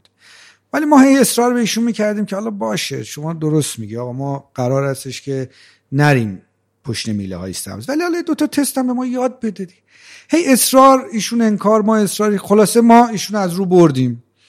گفتش که باشه به یه شرط. من یه تست به شما میدم. اگر نه اینکه حلش کنید. اگر دیدم مسیر درستی در حلش دارین انتخاب می‌کنید. فهمیدید اصلا موضوع چیه؟ این تست اصلا منطقی که پشت این سوال ریاضی هست چیه؟ من هر جلسه یه وقت یه رو 20 دقیقه می‌ذارم و با شما تست کار می‌کنم. چون واقعا خیلی گنگ بودیم دیگه تو این زمین اصلا. نمی‌دونم کنکور یعنی چی. ایشون گفت یه پنج دقیقه من وقت بدید من یه سوال طراحی کنم. یه پنج دقیقه شد ده دقیقه سوال رو طراحی کرد و پای تخته نوشت. گفت خب کنکور به این سوال 45 ثانیه حالا مثلا یا 90 ثانیه یادم نیست وقت میدن. من به شما پنج دقیقه وقت میدم. حلش کنید. ما هم خب خیلی تلاش کرده بودیم ایشون آورده بودیم سر خط. همه ساکت سرا پایین هی حل. هیچ نمیفهمیدیم. مثلا نمی‌دونیم چی هستیم. پنج دقیقه گذشت دید کسی صداش در نیامد خودش هم قدم می‌زد. می‌دید دیگه. ما کاغذ سفیده. آدم وقتی چیزی بلدیس علکی خودشو به تفکر می‌زنه مثلا من دارم فکر می‌کنم. واقعا نمی‌دونستیم چیه. گفت خب ده دقیقه وقت میدم. یه رو وقت میدم. گفت آقا دیدید؟ دیدید نمیشه؟ بابا شما این کاره نیستید. فراموش کنید درس خودتون هم بخونید دیپلمتون رو بگیرید برین دنبال سرنوشتتون. گفتیم باش. حالا حداقل حلش کن ببینیم چیه. گفت باش. شروع کرد حل کردن وسط کار گفت یه خود اومد عقب نگاه که گفت نه یه جای سوال ایراد داره. پاک کرد یه عددی رو بالا پایین کرد و یه منطقی رو تغییر داد و دوباره شروع کرد بعد دوباره فکر کرد. گفت نه. سه چهار بار هی رفت نتونست حل کنه. بعد گفت نه من فکر کنم سوال روی خودش بذارین من جلسه بعد اینو سوال درست میارم. بعد بهتون وقت میدم بعد خودم حل می‌کنم. جلسه بعد من گفت نه اصلا اون سوال اشکال داشت. می‌دونید موضوع چیه؟ موضوع اینه که برای اینکه ثابت کنه ما نمی‌تونیم انقدر قضیه رو سخت کرد که خودش هم پسش بر نیومد. موضوع این این واقعیت اتفاق افتاد. موضوع چسی الان من هر وقت به یه پیچیدگی های تو اچسی تو روابط توی درک های متقابل از هم تو شرکت ها دعوای بین مدیر پروژه و اچسی مدیر عامل و اچسی بر حتی اچسی ها با هم برمیخورم یاد اون تست ریاضی معلم ریاضیمون میفتم که ما معادله دو دو تا چهار تا رو انقدر پیچیده می‌کنیم انقدر سختش می‌کنیم به دو دلیل. یکی اینکه اگه حل شد بگیم ببین ما مرد کار سختیم. دو اگر حل نشد بگیم دیدی به این راحتی نیست؟ خیلی سختتر از این حرف هست. بنابراین ما اشکالمون در من, من در واقع توصیم این هستش که سادش کنیم. انتظار واقعی داشته باشیم. یعنی من اعتقادی به موضوع چسی ندارم. بر حسب الزام کارفرما قانون. خلاصه چهار تا آدم میارم. دنبال چی میگردم؟ ارزون تریناش الانم که شرایط اقتصادی جامعه اجازه رو میده که من انتخاب های زیادی داشته باشم. خب میارم توقع دارم چه اتفاقی بیفته. و بعد اون آدم رو نباید فدا کنم. اگه من فردا بازنشست بشم به من بگن که دو تا چیز اگر یاد گرفتی چیه و ماحصل این سی, سی سال کار کردن چیه من یکیش همینه که عرض کردم. میگم من یاد گرفتم که آدم ها هر چقدر بخوان می‌تونن کار رو جلو ببرن با زور نمیشه با فشار نمیشه. اصلا موضوع چسی موضوع زور بازو و قدرت و داد بیداد نیست. خواسته است. من روزای اولی که می‌رفتم تو این شرکت استخدام بشم ازم میپرسیدن برنامه چیه؟ می‌گفتم برنامه من شمایید. شما تعیین می‌کنید من چی کار کنم؟ اون کسی که به من خط میده شمایی از من نپرس. من باید از شما بپرسم چی می‌خوای. این اولین درسیه که من یاد گرفتم. دومین درسم از تو حوزه چسی هستش که هر کاری بخوای میشه. هیچ چیزی غیر ممکن نیست در حوزه چیزی. به شرط که درست تعریفش کنید. کوچیک قدم های کوچیک کوچیک و مستمر برداریم. حتما موفقیت توشه و خوب بودن نباید هدف ما باشه. در مسیر بودن باید هدف اون باشه. در کجا؟ در جوامعی مثل خودمون کشورهای در حال توسعه. ما باید مراقب این باشیم که هم مسیر خارج نشیم. همین هم برای چیزی خیلی خیلی موفقیت آمیزه خیلی جالب بود این چیزی که گفتین. من البته فکر می‌کنم که یعنی در تایید حرف شما فکر می‌کنم که ما توی این چند سال گذشته یه به لحاظ کیفی تغییری تو HSC اتفاق افتاده. حداقل به لحاظ تفکر این که اسمش رو بیشتر شنیده باشن آره، آره، حداقل. آره. و شرکت ها آروم آروم بیان به سمتش. حالا این چیزی که شما میگین که از اون مثالی که زدین تجربه منم کارم اول با کارگاه بزرگ در واقع ساخت و ساز شروع بله. کارگاه عمرانی شروع شد. بله. و دقیقا اینجوری بود. نفر HSC که حالا کارفرما که اون توی مثلا یه پروژه هم بود که پروژه ملی بود اونجا که بله. من بودم اولین بار و مثلا کارفرما اونجا مثلا یه نفر HSC داشت و مثلا همه یه تلاشی بود که یه جوری اینو مثلا من یادمه. آره حالا این این جالبه یه داربستی اونجا ما داشتیم. شاید مثلا ارتفاعش مثلا چهار متر پنج متر داربست بود که زیرش چرخ گذاشته بودن. بعد این داربسته توی زاویه آره. میرم و مثلا همه قور که این اچسیه میاد به ما میگه چرا داری این کار می‌کنی؟ بله. ولی خب به هر حال این فرهنگ تغییر آره. کرده و خیلی بهتر شده. بله خیلی بهتر شده. الان بالاخره حداقل خیلی این اسم رو می‌شناسن اینو پذیرفتن که وجود داره. خیلی باورها عوض شده. دقیقا. بله. این که گفتین که ما تو مسیریم و بله. حالا هیچ ما اچسی خوب نداریم تو یعنی به اچسی به معنی کاملش وجود بله. نداره ولی تو مسیر هستیم. اتفاقا به نظر من این خیلی بعد یعنی در واقع تفسیر درستی از وضعیت فعلی. آره برداشت من دیگه. دقیقا. آره. خیلی عالی. اگر موضوع دیگه ای ندارین من یه جنبندی کلی از بحثامون بکنم. اگه دارینم بفهم نه من دیگه فکر می‌کنم به اندازه کافی صحبت کردم. اگر شما سوالی داشته باشید جواب میدم ولی فکر می‌کنم که هر آنچه که لازم بود یا حداقل به ذهنم می‌رسید رو گفتم خدمت. خیلی عالی. اگر که تو جنبندی من جایی فکر کردین که بهتره که در واقع صحبت من قطع کنید یه چیزی رو اشتباه برداشت کرده بودم از صحبتاتون بله. اشتباه یادداشت کرده بودم لطفا اصلاحش کنید شروع صحبتمون که از در واقع داستانتون بود از اون پشت میلای سبز که اتفاق خیلی هم به نظرم جالب بود و ورودتون به دانشگاه شهید بهشتی و بعدم گفتین که بر حسب اتفاق رشته بهداشت حرفه‌ای رو انتخاب کردم و و در واقع کار کردن توی شرکت های خارجی مثل هیوندای توتال و فاستر ویلر رو نهایتا هم وارد شدن به بله. مپنا گفتیم که خب اچسی رو با این شروع کردیم که هلت و سیفتی و انوایرمنت ایمنی و بهداشت و در واقع محیط زیست گفتیم کنار اومدن این کنار هم اومدن این در واقع کلمات به خاطر نگرش یکسانشون نسبت به حفظ سرمایه است و به خاطر اینه خیلی خودشون هر کدوم مفاهیم گسترده ای دارن ولی به خاطر این موضوعی که در بله. واقع کنار هم قرارشون دادیم درست. گفتین که توی کشور ما سختیش تو اون بخش تفکری است. اون اون بخش شاید یه ذره ضعیفتره بله. و برنامه‌ریزی بلند مدت می‌خواد این موضوع و این در واقع موضوعیه که خیلی برای ما در واقع مسئله ایجاد می‌کنه. شاید شاید یکی از مشکلات در واقع اصلی مونه گفتین که این در, تو تکمیل این گفتین که در واقع بیشتر از این بحث تکنیکال اون بخش نگرش محوره که در واقع مسئله دارین. یه, یه شاید یه شکل دیگه ای از همون صحبت بله. گفتین افراد ممکنه که درک متفاوت از یه خطر داشته باشن. و مثال زدین از اون مثال پل آبه رو زدین. گفتین HSE مسئولیت اینو داره که مسئولیت تحصیلگری و شناخت اون چیزی رو داره که ممکنه به سرمایه های سازمان صدمه بزنه. و در واقع گفتین که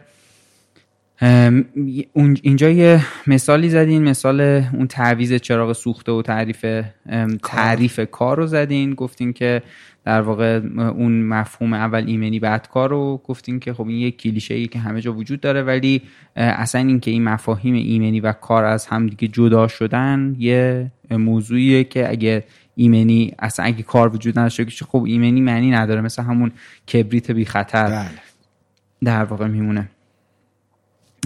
گفتین که در مورد بخش, بخش بهداشت گفتین که دلیل اینکه بهش کمتر توجه می‌کنیم اینه که ما به اون چیزهایی توجه می‌کنیم و براش هزینه می‌کنیم که دم دستمونه جلو چشمونه و می‌تونیم ببینیمش. اون پیامدش بله پیامداش بلند مدت تره و نمی‌تونیم شاید خیلی ببینیمش. گفتیم کرونا این موضوع رو خیلی یه ذره شفافتر و روشنتر کرد و کامل باعث شد که ببینیمش. محیط زیست رو گفتیم که جنسش مثل بهداشته ولی هم گسترده تره هم یه مقداری در واقع قدرتمندتره و شاید یه ذره به هر حال تو توی لایه کلانتری هم هست. شاید هم من داشتین می‌گفتین داشتم فکر می‌کردم که یه بخشی هم هست که خیلی دست ما نیست. یعنی ما بله. پیامده اون مستقیم روش داره اتفاق میفته ولی در واقع اون بحث ایمنی و بهداشت دو تا چیزیه که داخلیه. این شاید یه مقداری خارجی تر هم هست. بله. گفتیم که چیزی که خیلی مهمه توی سازمان توی بحث در واقع محیط زیست بحث انرژی گفتیم که همه اون چیزهایی که در واقع آسیبای زیست محیطی ایجاد می‌کنه رو نگاه کنید یه سرش به انرژی ربط داره و یا به هر حال از اون تاثیر می‌گیره. گفتین اینجاست که بحث توسعه پایدار پیش میاد. وقتی بحث توسعه پایدار پیش میاد که موضوع محدودیت منابع در واقع به وجود میاد که بحث پایداری اینجا خیلی بیشتر در واقع شکل می‌گیره.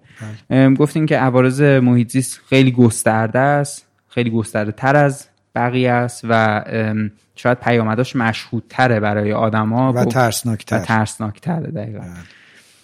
گفتیم که یه نکته مهمی که ذهن منو مشغول می‌کنه برداشت برداشت و تفاوت بین در واقع ایدئالگرایی و واقعیتگراییه ما در واقع واقع گرایانه نمی‌بینیم خیلی وقتا اما توقع ایدئال گرایانه داریم و به خاطر همین توازن بین کار و اچسی ایجاد نکردیم و مفهوم کار و اچسی هم به خاطر همین در واقع یه موقع جدا میشه. گفتیم که ما شرکتی نداریم که تو اچسی خوب باشه ولی شرکت هایی داریم که تو مسیر در واقع درستی, درستی هستن. گفتیم که در واقع مهمترین عواملش عوامل HSC گفتیم که در واقع دو نوع روی کرد بهش وجود داره. یکیش روی کرده تجویزیه یکیش روی کرده هدف گذاریه گفتین که من پرسیدم که در واقع مهمترین چیزی که تو چسی می‌بینین چیه؟ گفتین که چهار تا فاکتور باید یک کسی داشته باشه. اولیش دانشه دومیش این که باید بلد باشه از این دانش استفاده کنه یا مهارت داشته باشه. سومیش آموزشه یعنی باید در واقع توانایی یادگیری داشته باشه. و آخرش هم تجربه است. و گفتین که مهمترین عامل تو چسی موضوع رهبریه نه موضوع مدیریت, مدیریت. گفتیم که در واقع ببخشید. اینجا مثال در واقع معلم ریاضیتون رو زدین اون موضوع تست رو گفتین که یه وقتایی ما موضوع, رو موضوعات رو انقدر پیچیده می‌کنیم که اگه حل نشد خیلی در اگه حل شد خیلی افتخار کنیم به حل حل شدنش اگه حل نشدن بگیم که خب دیدی توجیه کنیم توجیه کنیم بگیم دیدی که حل نمیشه. و اچسی گرفتار این روی کرده دقیقا, دقیقا. و گفتیم که ما دو تا درس در واقع ماحصل سی سال کار کردن منه اول اینکه آدما هر چقدر بخوان می‌تونن این موضوع رو موضوع اچسی رو در واقع جلو ببرن و دومیش اینه که هر کاری می‌خوای شدنیه به شرط اینکه درست تعریف بشه بله. و در البته رو اولی که آدم ها نگفتم یعنی ارزم این بود که سازمان ها در واقع تعیین می‌کنن که چقدر چسی جلو برن نه آدم ها دومیش هم این هستش که باز اون اولی به سازمان برمیگرده دومی به افراد برمیگرده. همکاران من این رو بدونن که هر کاری بخوان انجام میشه. کافی درست براش برنامه بریزن. دقیقا. خیلی هم عالی. من خیلی خیلی لذت بردم از گپی که با شما زدم. و خیلی برای خودم خیلی موضوعات جدید داشت خیلی چیز یاد گرفتم.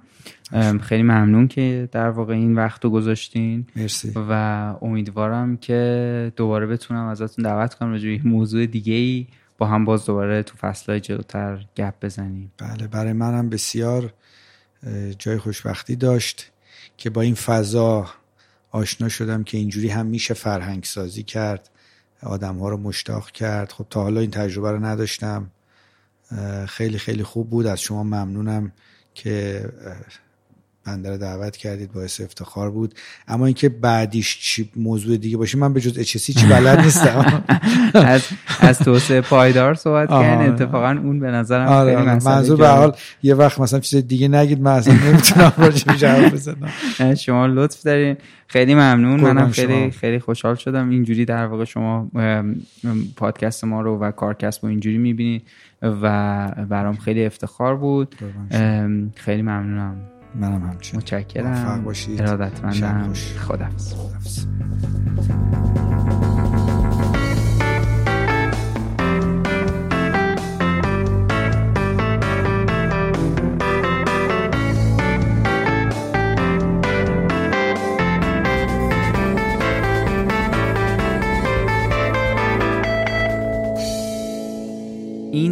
18 همین اپیزود از کارکسب و شیشمین قسمت از فصل دوم بود که ما با آقای شهرام محمودی نشستیم و در مورد HSE صحبت کردیم.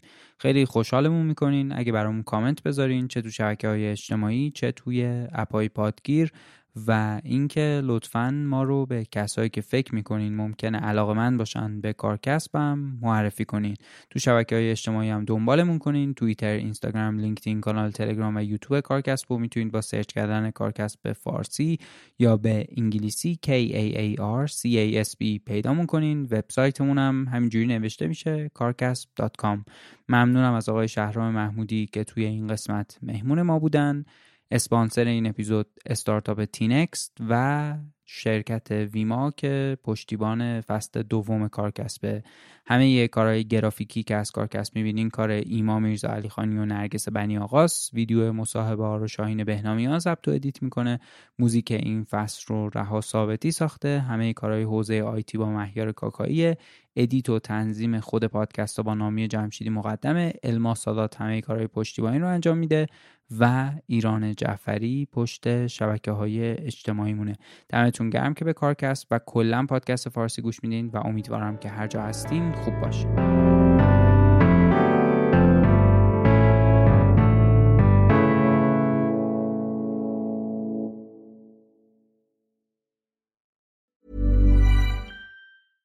Ever catch yourself eating the same flavorless dinner three days in a row? Dreaming of something better? Well, HelloFresh is your guilt-free dream come true, baby. It's me, Kiki Palmer. Let's wake up those taste buds with hot, juicy pecan-crusted chicken or garlic butter shrimp scampi.